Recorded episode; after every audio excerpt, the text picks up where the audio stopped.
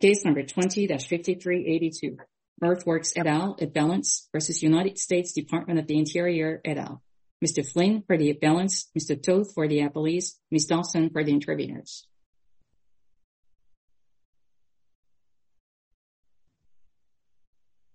Counsel, um, I do not, should I be seeing a counsel at this point?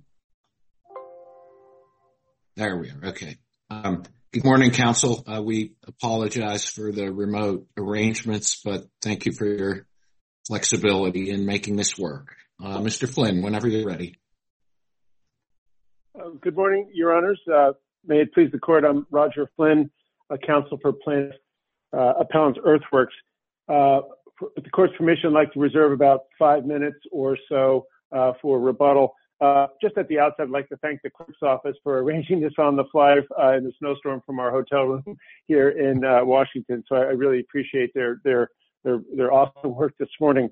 I would first like to discuss how we got here and the fundamental issue of how the Interior Department's complete reversal of its existing mill site policy, which existed for years when it issued the 2003 rule, was not a logical outgrowth of the 1999 proposed rule when that proposed rule did not mention at all the remote possibility that the agency would overturn its existing policy set by the Secretary of Interior.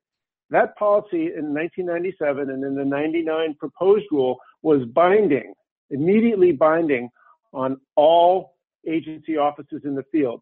Congress stayed that essentially for two years Uh, out of fairness and they said it couldn't be applied for mining plans that were in the works at the time. They did not overrule it, they did not abrogate it, and they left it in place for the next three or four years.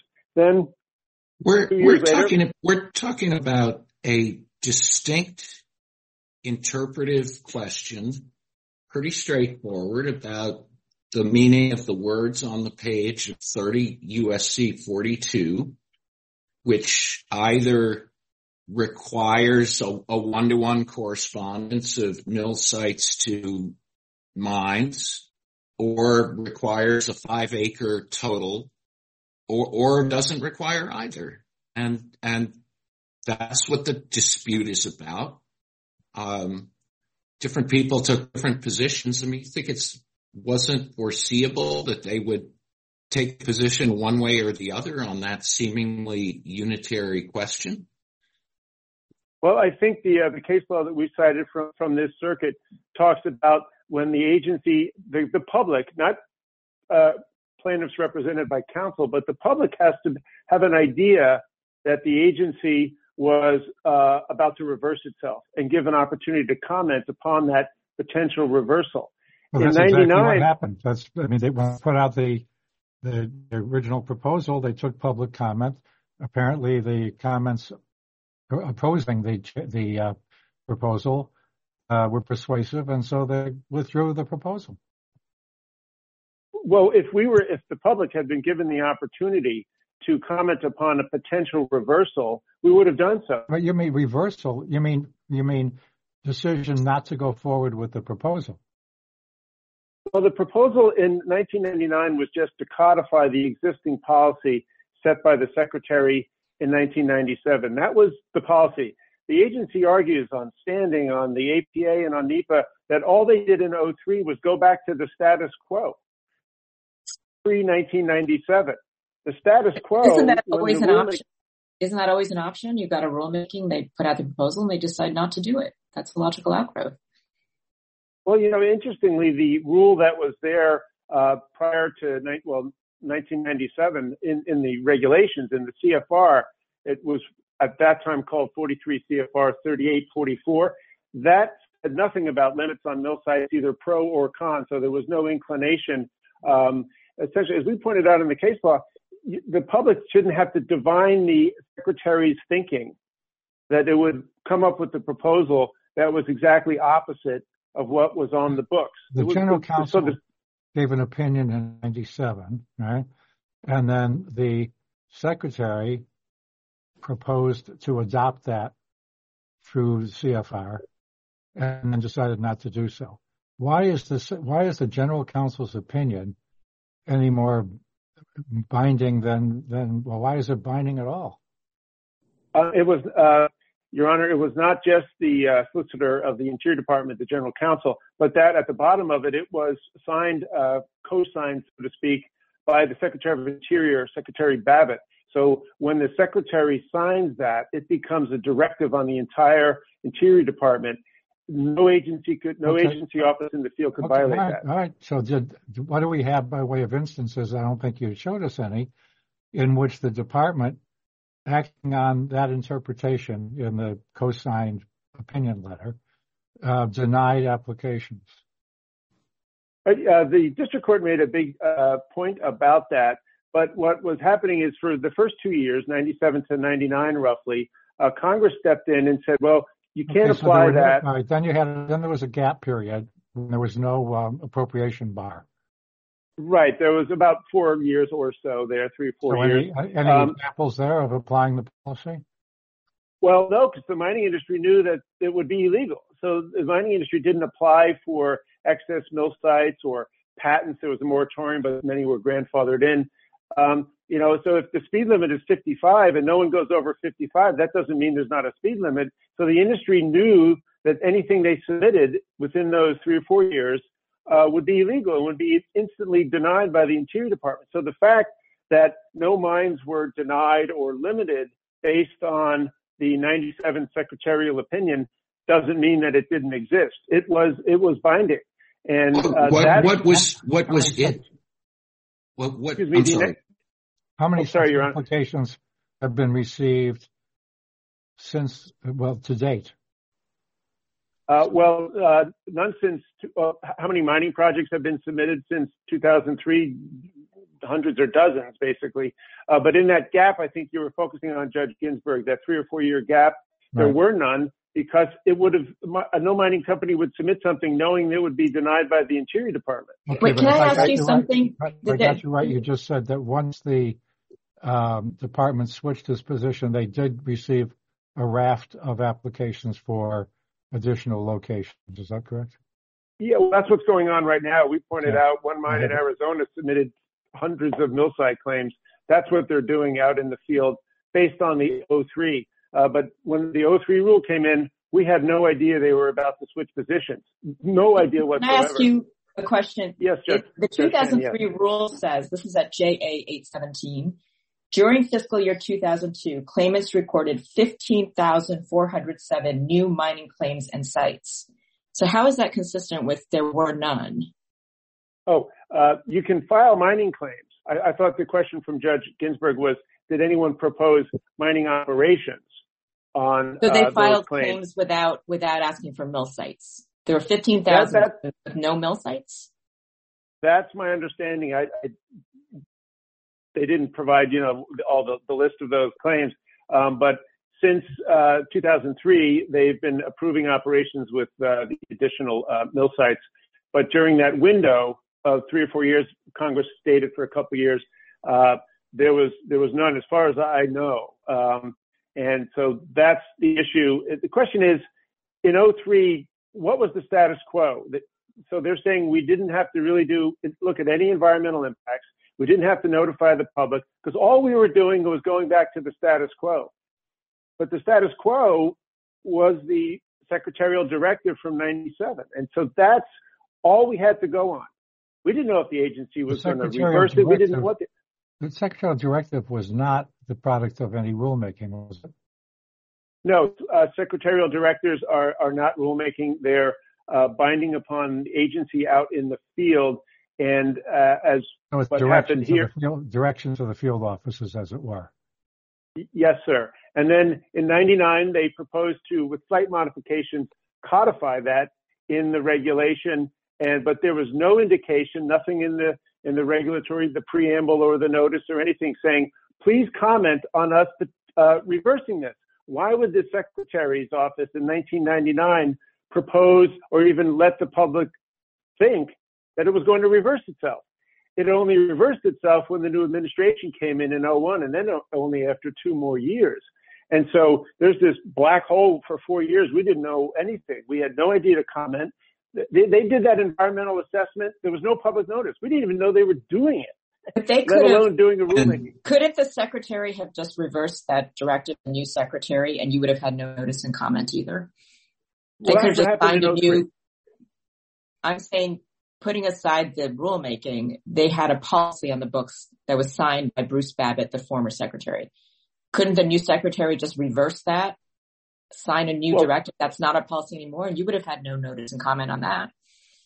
Well, that's what happened in the uh, the way the timeline worked. In October of 03, the solicitor and the secretary, the new secretary, Gale Norton, uh, issued the 03 opinion, and then which reversed the 97 opinion from the secretary. And then a few days later, the environmental assessment came out. Again, we didn't know they were working on it, which normally they have to let the public at least comment sometimes. And then about uh, 10 days, two weeks later, out comes the 03 rule, which completely reversed everything. It was one, two, three out of the blue. We had no idea.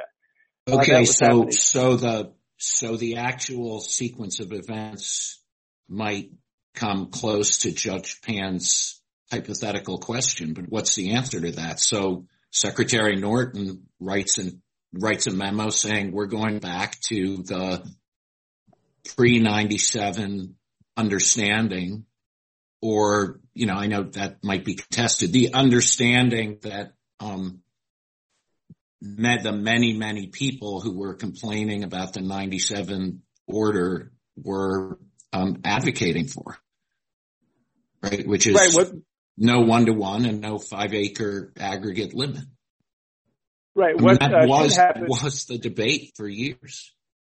Uh, right, but under the APA process, it's not just uh, counsel for the industry or counsel for uh, earthworks and the other conservation uh, groups. Uh, there has to be public notice. It And so what doesn't, should happen? not, not for an interpretive rule. There wasn't No, for the Leshy's opinion. Right. No, exactly. No, we're talking about the rulemaking in 03, the, the final rule. That is what was not a logical outgrowth of the proposed rule. And so what we ask on remand, and I see I'm, I'm cutting into my rebuttal time, um, but uh, on remand that they do a rulemaking and have public notice and actually look at the environmental impacts of reversing its position, which there is, they didn't do any environmental review, zero. Um, so I, I have about uh, three more minutes, uh, say for rebuttal. Yeah, why don't you, the, why- you wanna, you wanna get to the merits a little bit? I, frankly, I'm more interested in that than, Right. Okay. Yeah, yes, Your Honor. Um, um, section, uh, basically, the agency is manufacturing an ambiguity here about how many mill sites you get. The mining law, the plain language is very clear. Mill sites are tied to the development of the lode claim. And, you know, eh, if it, even if you could think that there was an ambiguity under Chevron, step two, the industry, I mean, agencies always want to go to Chevron step two, saying there's an ambiguity. But as we pointed out, under public land law, since the 1800s, the Supreme Court time and time again says if there is an ambiguity, and let's just assume there is, we say, no, the, the commentary for a 100 years, including that to Congress, said there is no ambiguity. You're limited on mill sites. But even if there is an ambiguity, that is in, ruled in favor, or presumed, interpreted in favor of the government in limiting the grant. But What- it's- Those what's, are the your big best, what's your best argument for why your reading is unambiguous? Because I, I can see that you have a strong reading of this statute, but what's your best argument for why it's unambiguously correct? Right. Well, we look, I mean, history matters in this case, and we look at the original language and what was going on in 1872. The opinion talks about modern mining and we need more acres. Yes, we, the mining industry needs thousands of acres of mill site claims. But in 1872, they didn't. If you look at all the analysis from the Interior Department early decisions through the commentary into the 1960s and 70s, everybody knew that you, back in 1872, you didn't need much land. There wasn't big waste dumps. There wasn't big processing. You only, the 20 acres for the mining claim, and then for each 20 acres, you got five acres of mill site. That was more than enough. Congress did not contemplate at all that there would, they needed thousands, all these acres. So, so, So- what if what if we agree with you? Maybe the 1872 Congress intended it to work that way, but what they wrote in the statute doesn't unambiguously say that. I think the only way you win is if your reading is unambiguously correct. Right, and that's right. I think then you go, as uh, all the briefs said, you go to the tools of standard tools of statutory construction. And in all those, the railroad cases and into the 20th century, uh, the statutory tool of construction was any ambiguities when you grant, when the feds are granting away public resources to private entities, mining companies, railroad companies back and then, any ambiguity, even if there is one, is resolved in favor of limiting the grant. And the district court didn't talk about that. It's never, in the 97 opinion mentioned that. Nobody else does. Everyone just seems to have forgotten that that is a primary tool of statutory construction when you have ambiguities. Uh, and so even if you get to Chevron step two, you really don't because under step one, uh, Judge Katsas, I think your uh, recent decision in the employer's case basically said you look to statutory tools to determine ambiguity. And uh, in that case, you limit the grant, not expand the grant. And that's the problem here. Is your preferred position one mill site per mining site or total of five acres per one mining site? Uh, I think the 1999 proposed rule clarified a little the uh, the, the 97 opinion and said, because mining companies always want to maximize their mining claim to go up to the full 20 acres.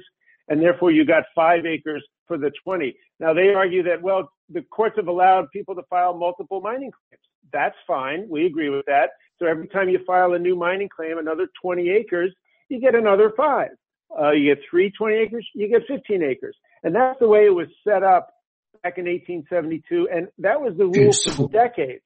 So what what sense does your rule make if the related rules and practices are that the mining company can file, can make as many claims and seek as many patents as it wants, and it can subdivide those claims as much as it wants? Oh, yeah, that's the, uh, oh, I'm sorry, Your Honor. No, I mean, I just, you know, uh, if the number and configuration of the mining claims is unlimited, just seems like, what what are we fighting over here? Well, that's the uh, the minuscule mine claim theory, which the district court rejected as as unpersuasive. And so essentially mining companies always want to maximize their claim. The 1872, you couldn't file a claim of a few feet that you would have been laughed at at the saloon that night. So everyone wanted to maximize their claim.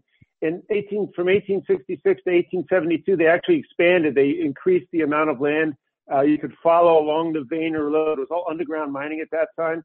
And so you would follow along the vein or lode up to 28, 1500 feet by 600 feet. And then you can go, if you found more, okay, I'll file another claim and get more. Sure, sure, but but if the, you know, they're mining the, I don't know, sorry for the mixed metaphor, but if they're going after the low hanging fruit at that time and no one needs the five acre limit is not really a constraint, that practice doesn't really tell us one way or the other whether they can, uh, what happens if they need more area for the millstone. Uh, right, Ron. I think one of the issues, uh, I think it was in the briefing in both opinions actually, recognize that this is not the end of the world for the mining industry, that it's going to shut down open pit mining or anything. And I've been personally involved in cases where you do a land exchange. So let's say you get 100 acres for mill sites, but you need a thousand. Uh-oh, the mine is dead? No, for that extra 900, mining companies do land exchange. They can do sales. Uh, Congress has stepped in and ordered land exchanges. Uh, and so there are many ways for mining companies to operate profitably in the West. The key is they wouldn't have a statutory right because when you have a statutory right to dump thousands of acres of mine waste, that cuts out all the other public uses. It eliminates the federal discretion. So all we're really asking for when you take all the the legalese out of this is that uh, under the law, there are competing uses on public lands. And so the statutory rights of the mining law are limited. You get some, but you don't get this essentially thousands of acres. And therefore, the Interior and the Forest Service uh, agencies can then have the discretion whether to allow the extra waste dump. Uh, But not as a statutory right. That's the issue. It's a property right under the Fifth Amendment that the industry wants here. If the mining law doesn't give it to them, and they should be, they should, the uh, the agency's discretion for these extra thousands of acres, we think, has been stripped away by the O3 rule. That's the problem. It it's stripped it away with no public notice and no environmental review If when you boil it all down. Isn't your strongest argument here that is that structurally your rule, your reading is the one that makes the most sense, or maybe the only one that makes sense? Because I think everybody agrees that the mill sites are linked to a mining claim. And the mining claim is limited in size.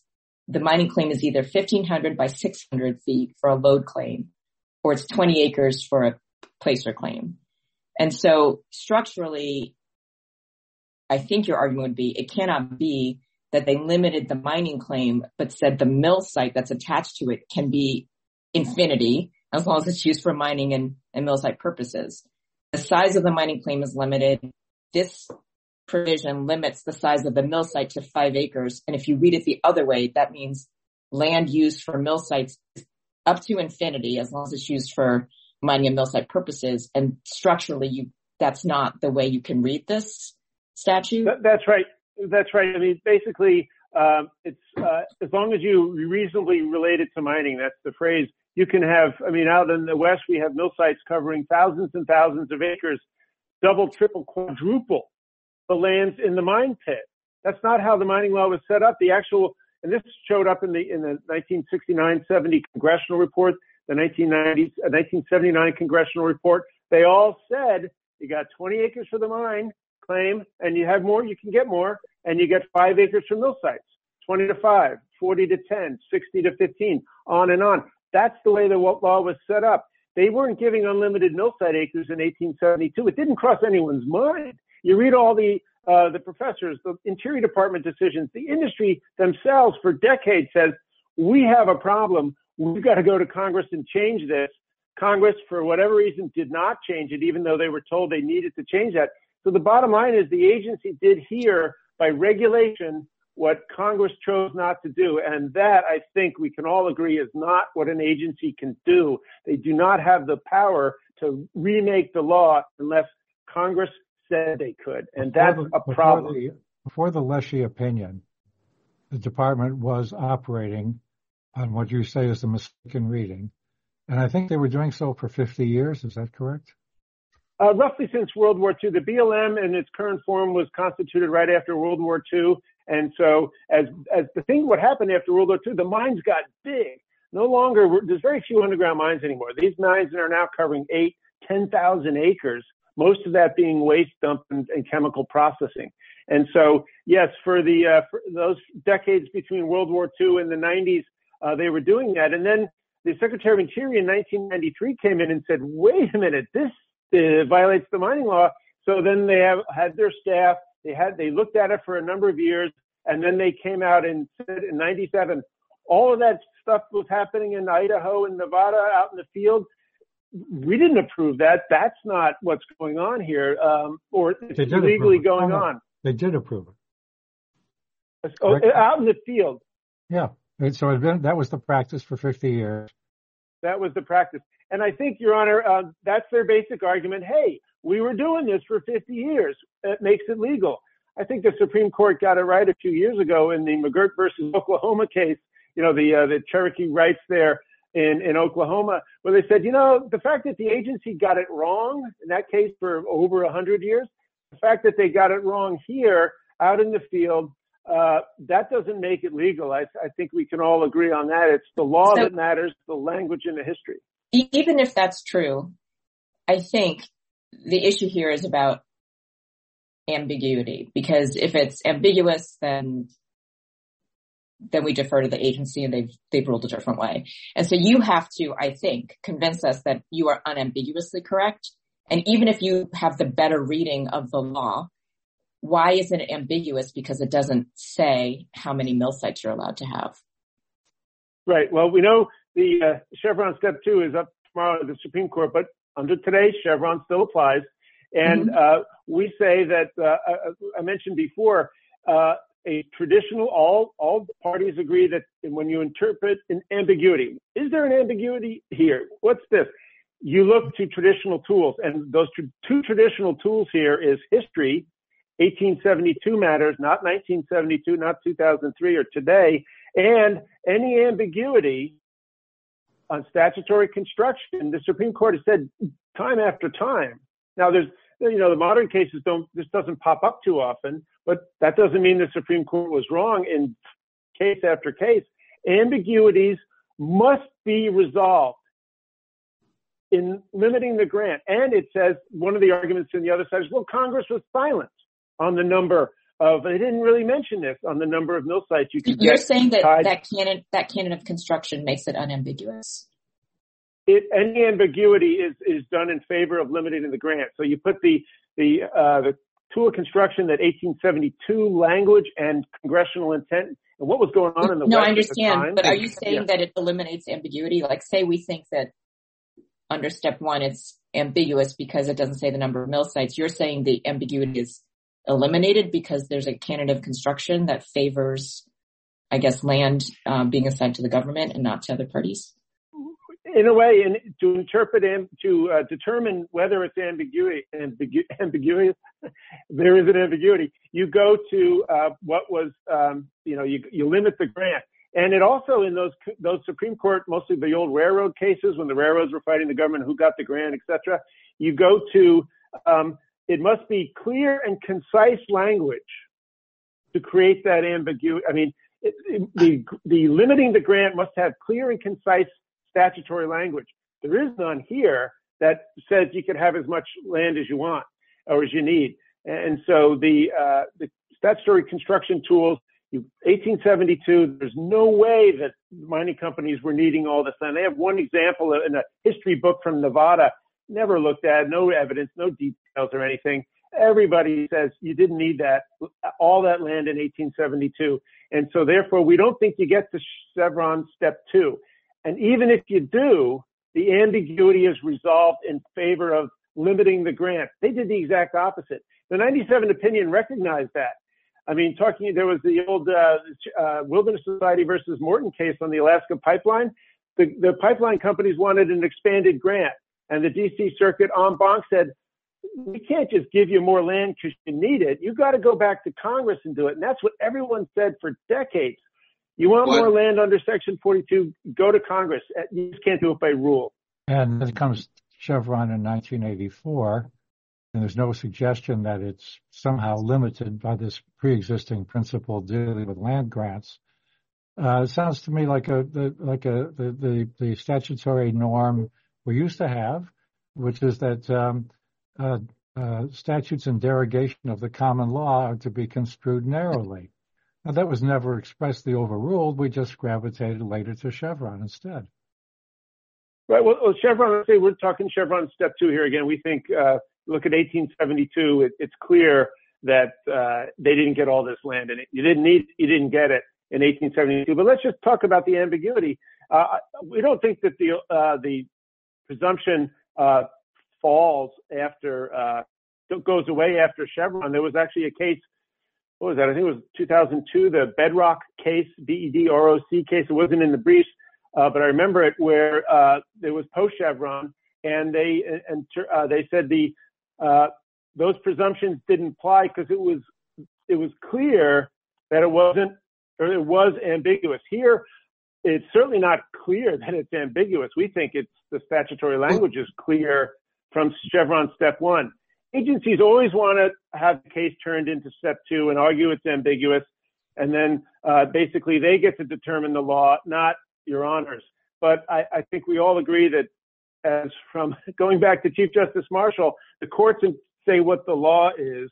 And the law in 1872 was not this carte blanche non-mineral land. I mean, there was, as we pointed out, there's a lot of competition, fierce competition for non-mineral land. They wouldn't have just given it all to the mining companies. There goes the ranchers, can there you, go the railroads, there goes the farms. Can you point me to the specific statutory text that you think at least ambiguously supports your position? Because you know your brief invokes the word such, and I just don't see that at all.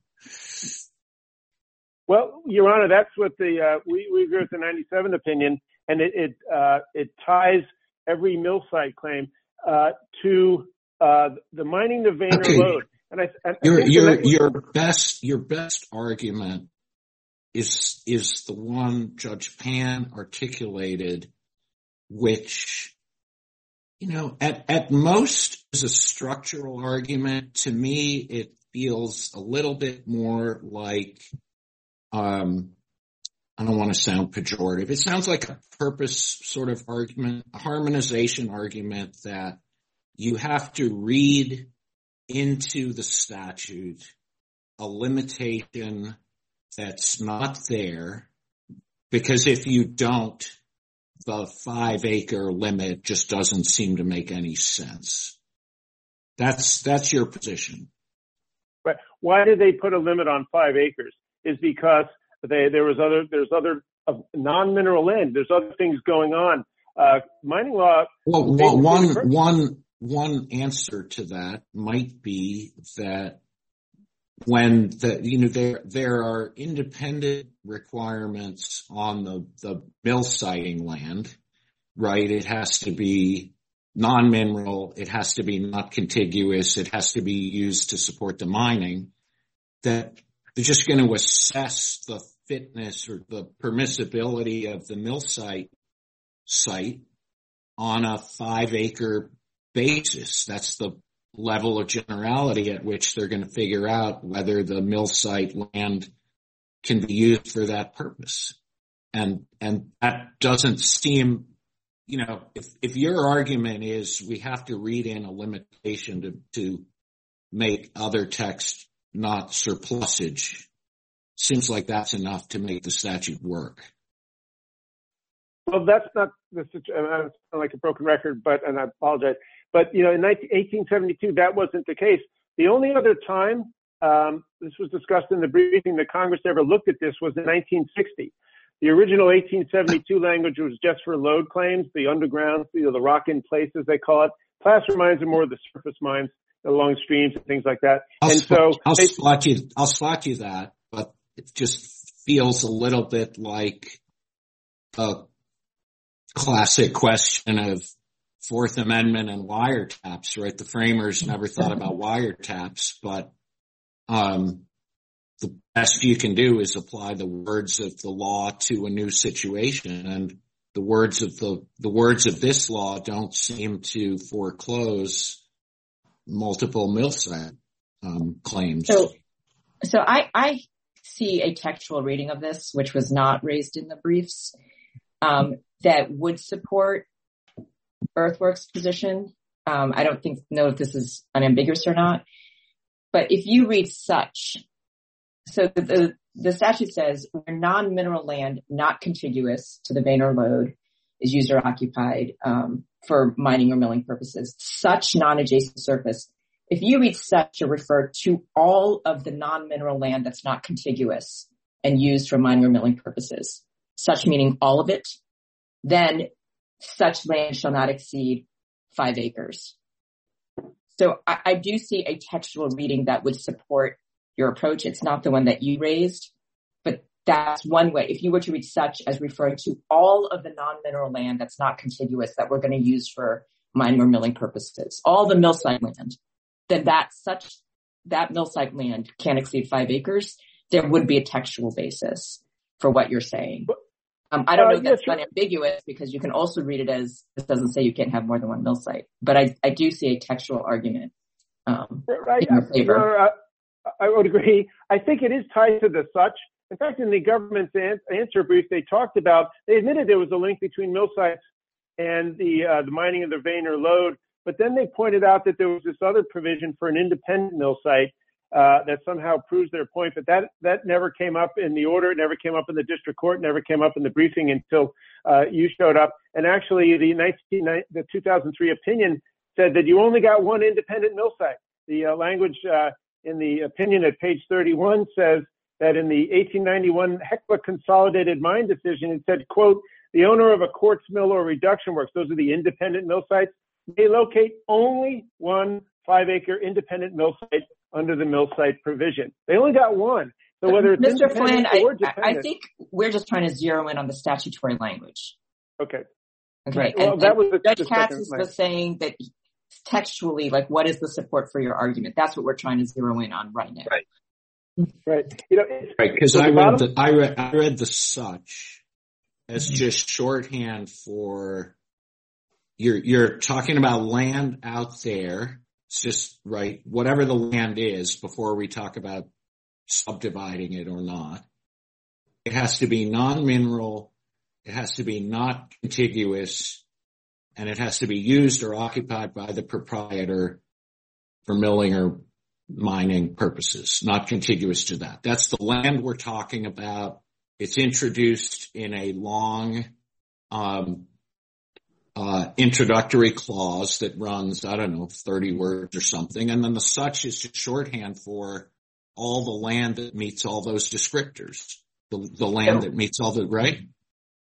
Uh, that's correct. And I think Judge Pan, that's, that's where you were going. And So so, I, I think how that much, the, the, dist- the possible distinction is reading such as any non-mineral land that's non-contiguous and used for mining purposes, or all of the non-mineral land that is used or occupied. Because if you say Right, it's you- you- any, then that would allow multiple mill sites, correct? But if you say all of the non-mineral land that's used or occupied for whatever, non-contiguous and used or occupied for non-milling, that, and that such land has to be five acres, then that would limit all of it to five acres. So I think there, Right, you there get could be ambiguity in such, because even if you rely on such, such could mean any such land or all of such land. Well, you know, one of the, oh, sorry, go ahead, Judge Ginsburg. Sorry. Relatedly, I guess, I mean, it's- I could not frankly make sense of the argument in the way that Judge Pan has done, although I see her point. But when we go on to say, but no location, uh, such non-adjacent land shall exceed five acres, introducing the term location here, which I understand from your brief is essentially a synonym for stake. Uh, Um, claiming, staking, staking your claim, yes. that um, that there's no limit on locations. Oh, well, this came up, uh, it's a very good point. It, this came up a lot in the briefing because you could have, those early cases said you got five acres maximum of mill site land to support the mining of the vein or lode. Uh, in fact, the very a narrow reading is that you only got five acres total. That's what we're, some we're of those trying other. to we're trying to limit this inquiry to the statute itself. So I Right. think in order to to see whether we can find your, your argument in the statute. Okay, so don't tell me about history the minute I mention the statute. Okay, uh, uh, fair enough, uh, Judge Ginsburg. Um, the uh, so a lot of the briefing talked about you could have multiple mill sites to support every lode, um, but the total had to be five. So you could have uh, one acres. two acre mill site, yeah, five acre, one two acre and one three acre. Well, how would that happen? Why wouldn't you put them in five? Well, So in wouldn't mountains the of west, you might have to split them up.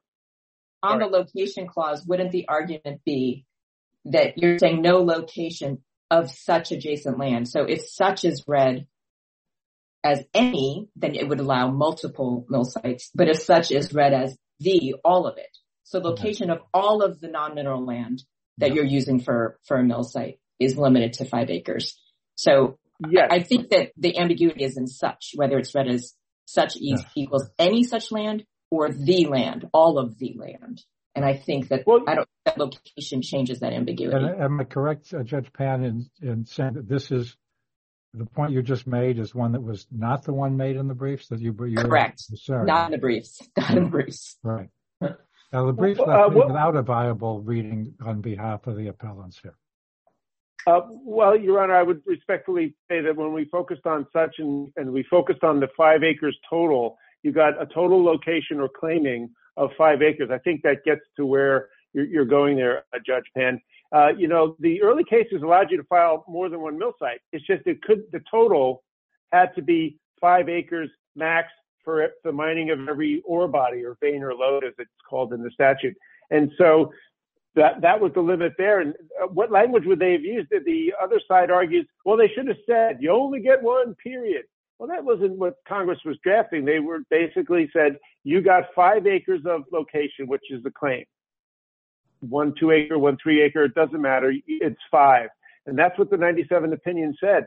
So again, if we don't think it's ambiguous, it's, I mean, what was going on for a hundred and some odd years? Everybody that looked at this, there were no environmentalists back then or environmental groups. Every industry lawyers, law professors, uh, reports to Congress all said the interpretation that we're arguing.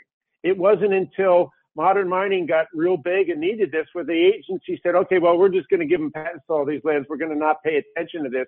Mr. That Flynn, make it legal. Yeah. I, I think I think the bottom line is even if you have the best reading of the statute, I think you need to have an unambiguously correct reading of the statute, and I don't know if we're there.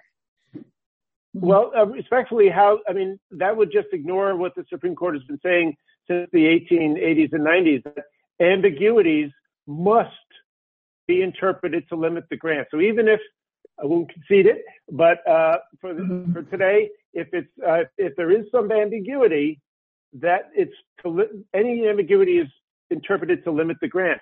We just can't throw out that Supreme Court uh, unbroken line of precedent, case after case. You, you have to interpret the ambiguity again. So I don't know how they get around that. Uh, the Supreme Court has said when you're dealing with public resources, you err on the side of the public resource, not giving it away. And that's what the O3 rule does. It just gives away thousands of acres, a property right, a Fifth Amendment property You, you right. raised that presumption argument in your reply brief, correct? Uh, yeah, we were responding to the Chevron argument. We raised it to the district court. District court Mhm. didn't mention it. And so, uh, as you know, the government and the industry argues step two Chevron. Uh, everything's ambiguous. That's what they argue all the time.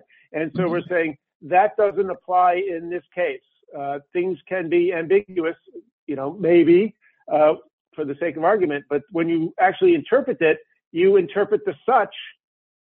If this was a case in 1890, which the same facts, the Supreme Court would say, oh yeah, you don't get as much as that. The presumption is in favor of limiting the grant. And so they turned that on its head in 2003 and said, no, it's ambiguous. So we will give them thousands of acres, uh, basically for $5 an acre. You know, the price hasn't changed, even though there's a moratorium that has to be renewed every year in Congress. So who knows what the next Congress will do with this. Uh, and so we think, uh, it's not ambiguous. The such ties to it. It's the total land. And, uh, I think, I thought we made that point, particularly quoting the reports to Congress. The report to Congress had a, you, probably saw that diagram that said the current law is you got one mill site for the big mine claim block. And they said that's not going to work for the mining industry anymore. We've got to, and what was the solution? Go to Congress and get a big block of mill sites to go with your big block of mining claims with the ore body. That is going to help the mining industry. Congress, you should do that. But they didn't. And, and so, uh, it's not me. It's not even the 97 opinion from the secretary that says this. It's, it was said for a hundred years after the mining law. That's the way the law works. They're just ignoring that. And they say, well, that's just a report to Congress. There was no details. There was law review articles written, the Twitty uh, law review article, Twitty and Sweetwright uh, report. They all said, uh, we got to change the mining law because they don't get all this. But then we, OC under, said, we, oh, we yes, take your we take your point about the later sources. Judge Pan, any other questions? No, thank you. Judge Ginsburg? No, thank you. Okay. Um, Okay, you're yeah. Thank you very much, over. Your Honor. We will, I we will that. give you rebuttal time. Thank you, sir. Okay, we'll hear from uh, DOJ. Mr. Toth? May it please the court, Brian Toth from the Department of Justice representing the federal defendants Appellees.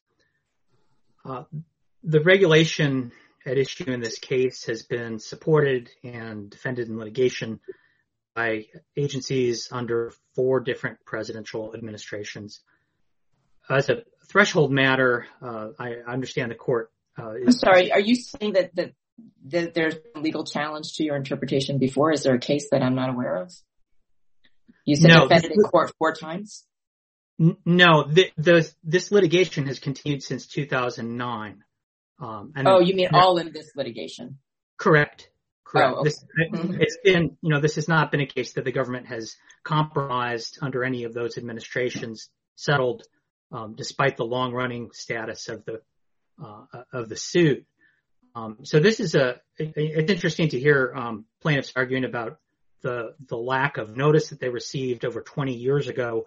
Um, just on that preliminary issue, I would direct the court to the comments that they actually submitted on the, um, proposed rule. They're in the joint appendix beginning at page 708.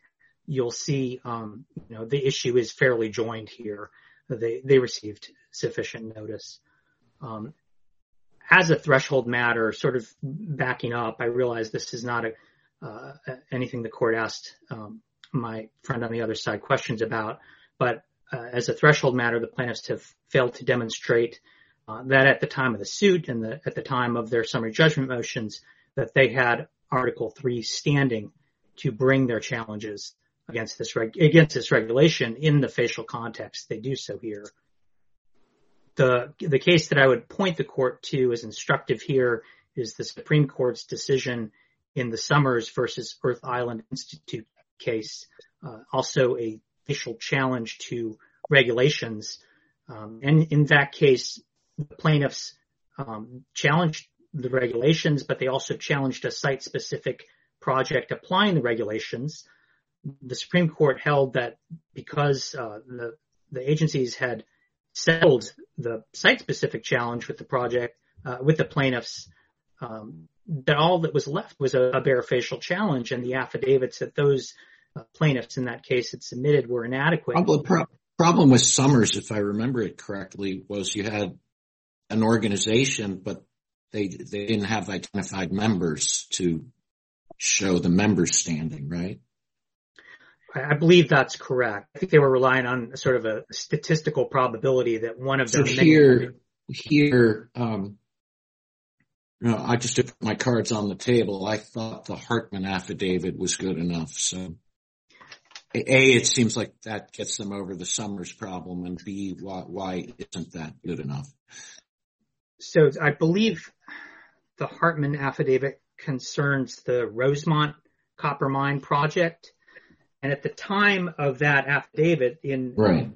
nine, uh, 2017, that was the summary judgment briefing that year, the project um, deposited waste onto what, uh, what plaintiffs contended were invalid mining claims. It, it didn't concern mill site claims at all plaintiff's allegation about Rosemont, that project that's at issue in that declaration, is that since the Ninth Circuit's decision um, holding the, the, authorization for that uh, mining of that project invalid in 2022, the mining companies have have switched their plan to deposit mine tailings on mill sites that they now claim. But that wasn't the case at the time of the summary judgment briefing. So those changed facts might um, you know, support some future declaration if, if they could connect the dots sufficiently. But uh, respectfully, the facts have changed since that um, since that declaration. And I'd, I'd briefly point to um, the declarations concerning another project that the, the only other project that they invoke, uh, the Mount Emmons mine. Uh, that has not been the subject of any authorization by the agencies um, since the summary judgment briefing, and it's it's not clear that there's any imminent harm uh, coming to plaintiffs, and, and, particularly as a result of any um, anything related to the regulation they're challenging about mill sites.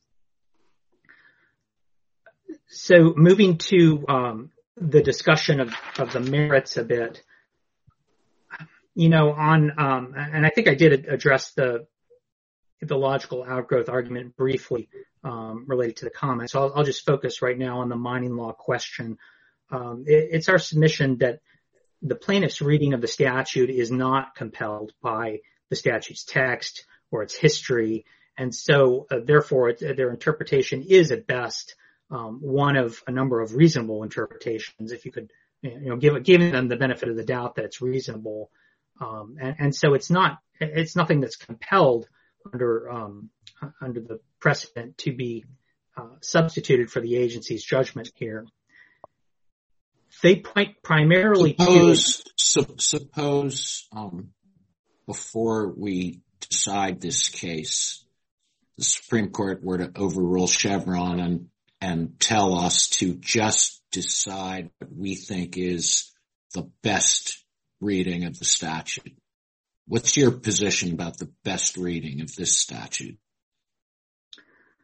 We've made uh, text-based arguments here, uh, and the court can decide under under step one in our favor, but we're we're advocating... Well, this is uh, not step one, right? Right. Which is lack of ambiguity. I'm just saying, what what is the best reading? So we don't have, uh, I mean, the the the agencies do not have a position on what the better reading of the statute is. They've, um, you know, if they were writing on a blank slate, um, you know, they might do things differently, but, um, you know, their view is that this is a regulation that has sufficient ambiguity to allow mm. them to interpret it. You want to be able to defend it if the agency flip-flops. That's the best you're going to tell us. Either either reading is okay.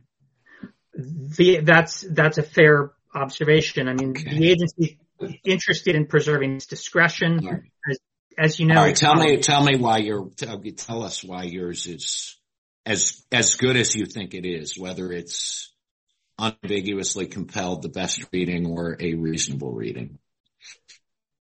So the statute does not expressly limit the number of mill sites that a claimant can obtain. By contrast, it limits the size of the mill sites. Likewise, for mining claims, both for lode claims in Section 23 and for placer claims in Section 35, the size of those claims is limited, but not the number. Why would you limit, why would, why might a rational Congress want to limit the size, but not the number? If it's just a matter of they can get as much as they want, but you know, if they want, they want a 100 acres, they have to file 20 claims rather than just one. What's the sense of that? So the the best the best um, support for that, that I can find in the text is the limitation for the user occupancy, and that that is a meaningful limit, although it's not a numeric limit on the uh, mill site claims. So for each five acre parcel, the claimant has to make, in its patent application, just to put context here, this is related to when somebody is submitting a patent application for actual ownership of the mill sites, um, they'd have to provide sufficient evidence demonstrating that they're used or occupied for mining or milling purposes. Um, why have a five acre limit? Why can't it be just as much as they want to use for mining or milling purposes? Why have a five acre limit? Well, I that just shows that they have to demonstrate on a five acre by five acre basis that each of those... Why? Why would you have that if it's just as long as you're going to use it for mining or milling purposes? Well, I I, I can't, um, I don't know. I mean, I I don't think we have to uh, divine a, an actual purpose that the Congress in 1872 had in mind, um, but I, you know, from what I can... Do you think that Congress in 1872 intended that there could be unlimited land use for mill sites? I, Unlimited land use, I mean, it didn't cap the acreage, but I think they did intend, I mean, from the text, there is a meaningful requirement that there's actual use or occupancy. So it's not as if they can... Um, I'm just asking, you: do you think that the Congress in 1872 intended that you could have multiple mill sites, as many as you want, as long as you're using them for milling and mining purposes? Yes, I do believe that's the case. And I think one... What's your evidence for that, that that was their intention? Well, if you look at the statutory history, the 1866 lode law um, did, and this is not related to mill sites, but it's related to lode mining claims. It did include a numeric limit on lode mining claims that could be subject to a patent, and that statute was repealed. No, I understand that. I'm just trying to understand why you think that the 1872 Congress intended to allow unlimited numbers of mill sites. Well, I don't think there's unequivocal intent evidence either way. I mean, that's that's our argument for why it's ambiguous. But the best argument that I can, I think structurally, though, it seems that as we've discussed, I think there is some textual reading you could read such to indicate they meant all of the mill site land is limited to five acres. They've linked the mining, the mill sites to a mining claim. The claim is limited in size. They've got this five acre limit for the mill site. Um, it would be odd that there's a limit on size for the mining claim, but no limit on the amount of land you could use for mill sites. So just structurally, it seems to, to weigh in favor of the other reading. You've got contemporaneous interpretations, the J.B. Hagen case and the Hecla consolidated mining, or as contemporaneous as we have, suggest there is a five acre limit. Um, so, and that's just from back then. Then we have Congress to the extent we want to look at what they think um, in more modern times, but they amended the statute to deal with placer claims. They stated that their understanding was the statute as it originally was, was, was five acres per mining claim. Then after the 1997 opinion came out, which took the position that Earthworks is advocating, um, Congress didn't reject that or say that was wrong. They just put it off. Right. So there just seems to be a lot of evidence on the side of the, of the scale weighing in favor of the, the interpretation, the five acres per mining claim interpretation. Like in my mind, it's really just, is it unambiguously so or not? But it just seems there's a lot of evidence on the other side. And on your side of the scale, you're saying, well, this is the way the Bureau of Land Management has been doing it. But just because they've been doing it that way doesn't mean it was a correct interpretation of the statute. So, and then there's all these expert entities too. They're all cited in the 1997 opinion. They all assumed it was a five acre per limit, um, you know, per, per mining claim limit.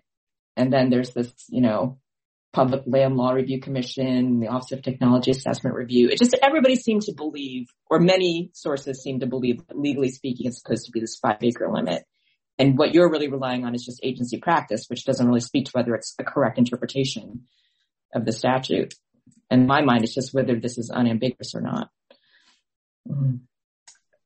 A few points. Um, well, I, our contention is that it is ambiguous, but a few points in response to the, the various evidence that you, you're talking about. Um, you know, I, I think the best analysis of all of this is the 2003 solicitor's opinion. Um, and I, I think it, it, treats this in detail.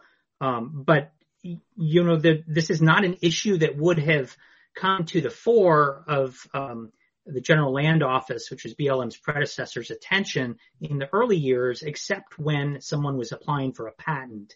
Um, this kind of gets back to our standing argument, which is that this this statute concerns patenting, concerns locating and staking claims and patenting it for property rights. So it's not going to be that um, miners who stake claims are going at, at, that historical time were going to the General Land Office to record those claims. They were recording them under the um, or staking them under the, the laws and regulations of local mining districts and to the extent states regulated them under those laws and regulations, but they weren't going to the general land office to, um, where, where there was, there was a need to resolve that issues, which may explain the, uh, the absence from the historical record of, of resolution of the dispute early on.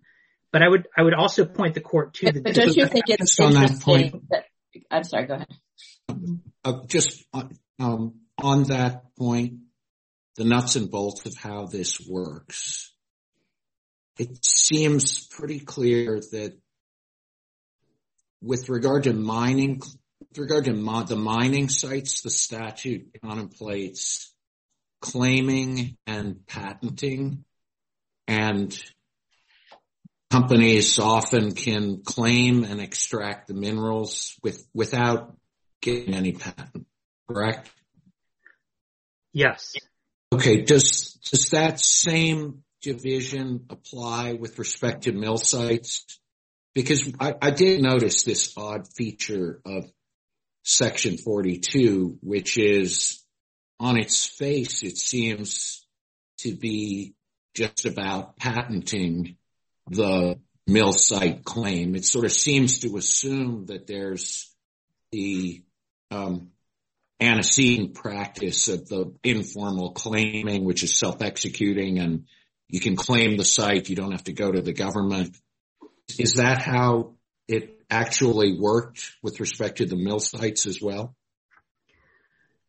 That's my understanding. I mean, I can, I, I don't have another statute to point to that has requirements for locating and staking claims for mill sites. Right. There's a statute, section 28, that concerns mining claims um, and it references regulations of local mining districts. And that was really the way that this evolved was that um, in the West, there were local mining districts that sort of governed the uh, miners themselves. And so it's largely a self-regulated industry in its early years. And Congress adopted that framework in deferring to those local regulations and later state regulations of how to state those claims. So there's not um, a federal statute. Okay. Thanks. I'm sorry, Judge Pan, to cut you off. Go ahead. Oh, I was just going to note you were saying that maybe it didn't come up because, you know, when people came in to, I guess, try to patent their mill sites. Um, but there's that HECLA case where they happened to to want to um, claim two mill sites, but they were 4.5 acres and 0.5 acres, like making sure that they didn't exceed the five acre limit, which one could infer means that everybody understood you couldn't go over five acres.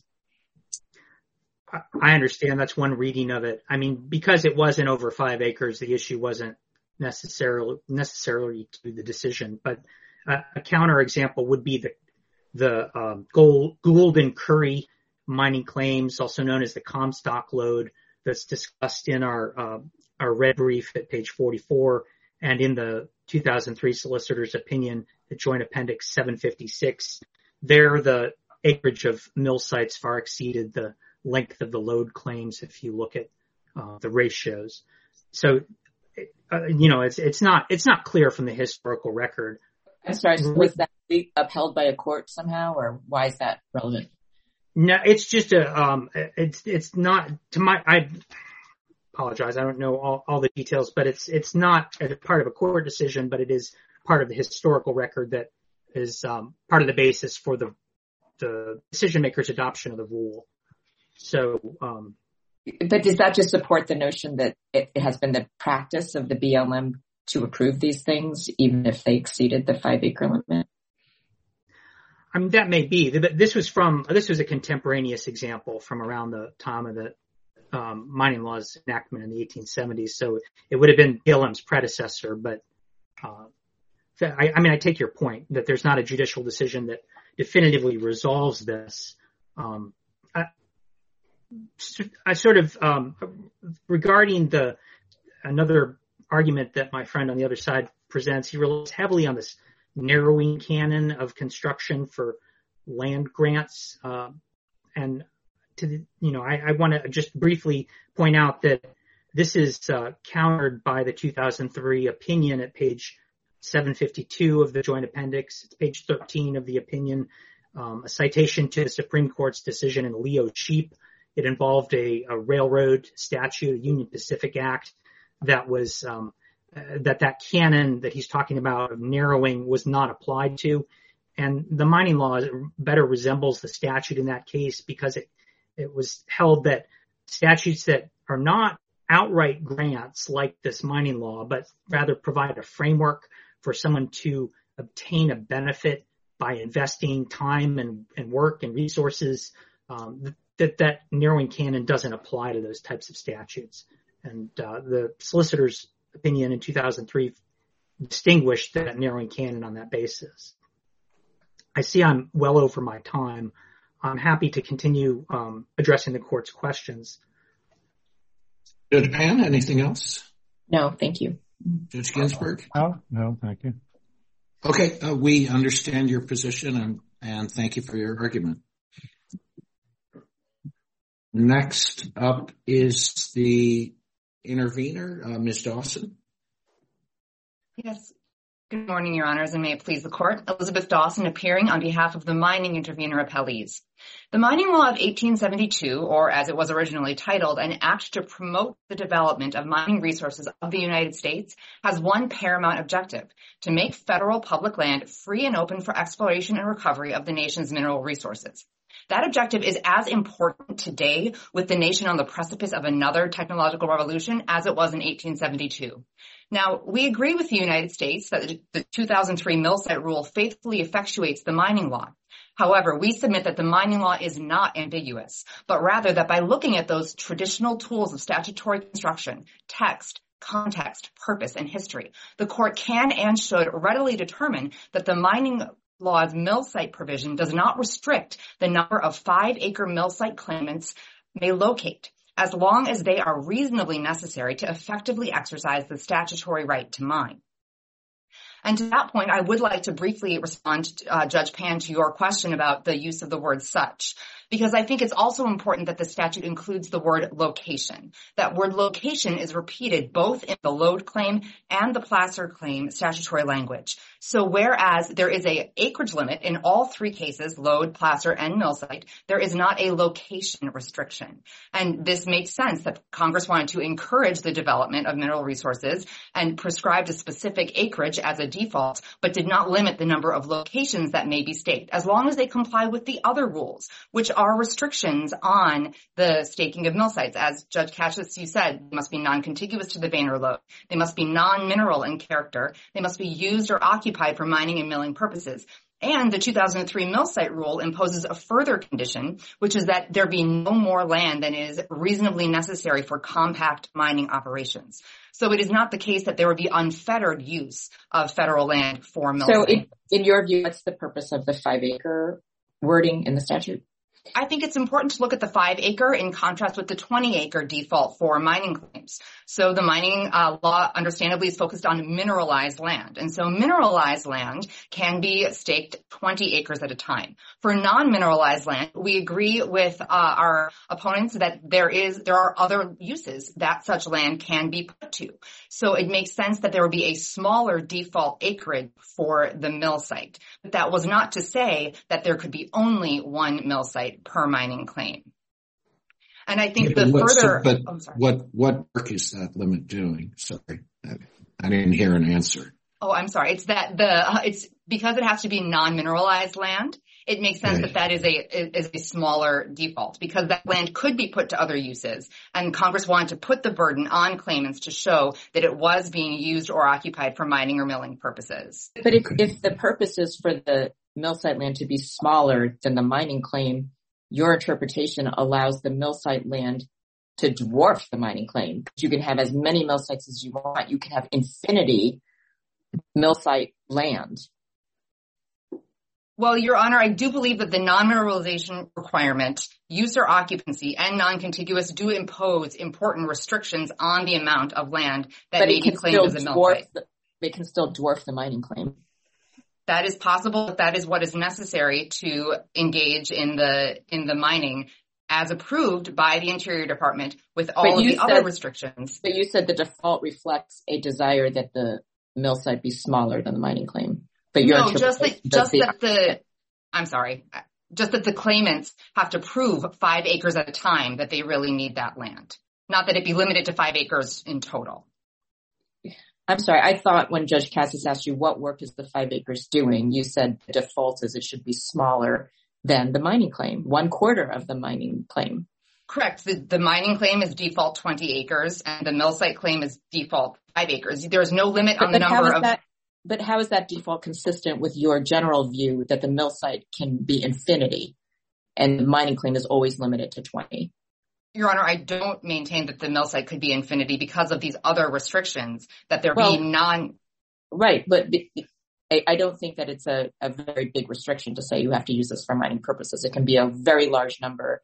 This ratio could be 100 to one mill site to mine claim. It could be a thousand to one as long as you're using it for milling and mining purposes. We do believe that that is the correct reading of the statutory text, that it does not limit the number of mill site locations that may be located. No, I understand it just seems to be inconsistent with your explanation for why there's a five acre limit to begin with. I don't believe it's inconsistent, Your Honor, because of this requirement of mineralized land for mining claims versus non-mineralized land, which again can be put to other uses. So the burden is on the claimant to show that each five acres is necessary.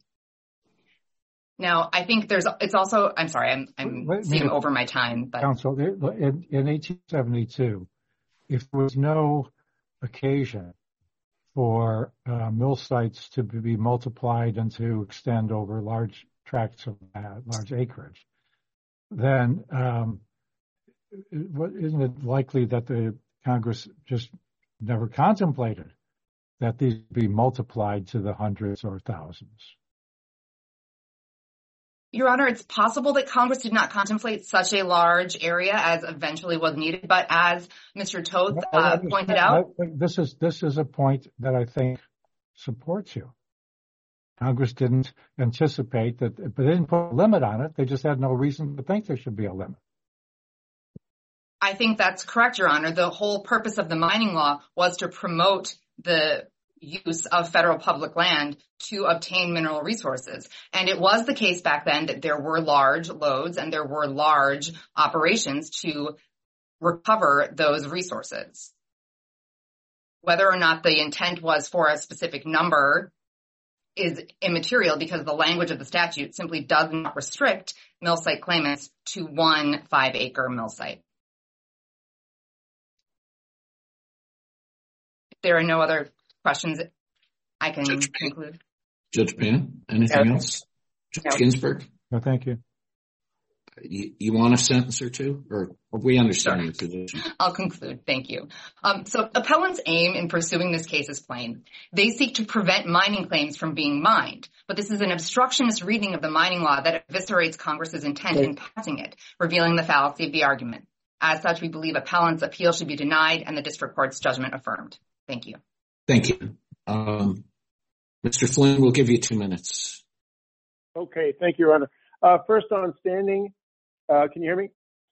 Yes. Okay. Uh, first on standing, the Melton Declaration for the mine outside of Crested Butte was filed when there were mill sites proposed. They're still proposed at that mine. And she specifically linked the lack of agency discretion over that mine based on the 2003 mill site rule. And so they said we didn't raise mill sites in any of our declarations. Uh, the Melton Declaration flat out says that. The Hartman is later, but the Melton Declaration is is specifically on point. Um, you know, the uh, the industry's argument at the end that we're making some policy argument. No, we're making an argument on the language in 1872 and the congressional intent. Um, also, the presumption. Now, uh, the Department of Justice uh, referenced the Leo Sheep case. If you go to that decision, Uh, it's 99th Supreme Court at page 1411. It says the presumption in favor of limiting uh, the grant, quote, when the act operates uh, is manifestly clearly the intention of Congress. I think the other two attorneys on the other side basically said, well, this is ambiguous and we have to defer to under Chevron step two. But if they say it's ambiguous, Uh, then it's not clear. We think it's clear that they limited the uh, amount of time. And uh, so therefore, you have to apply that presumption. And and lastly, we didn't hear any new evidence. I think Judge Pan talked about this. We've got a few decades of field offices in Nevada and Idaho saying you get as much as you need, as much as you want, and you do.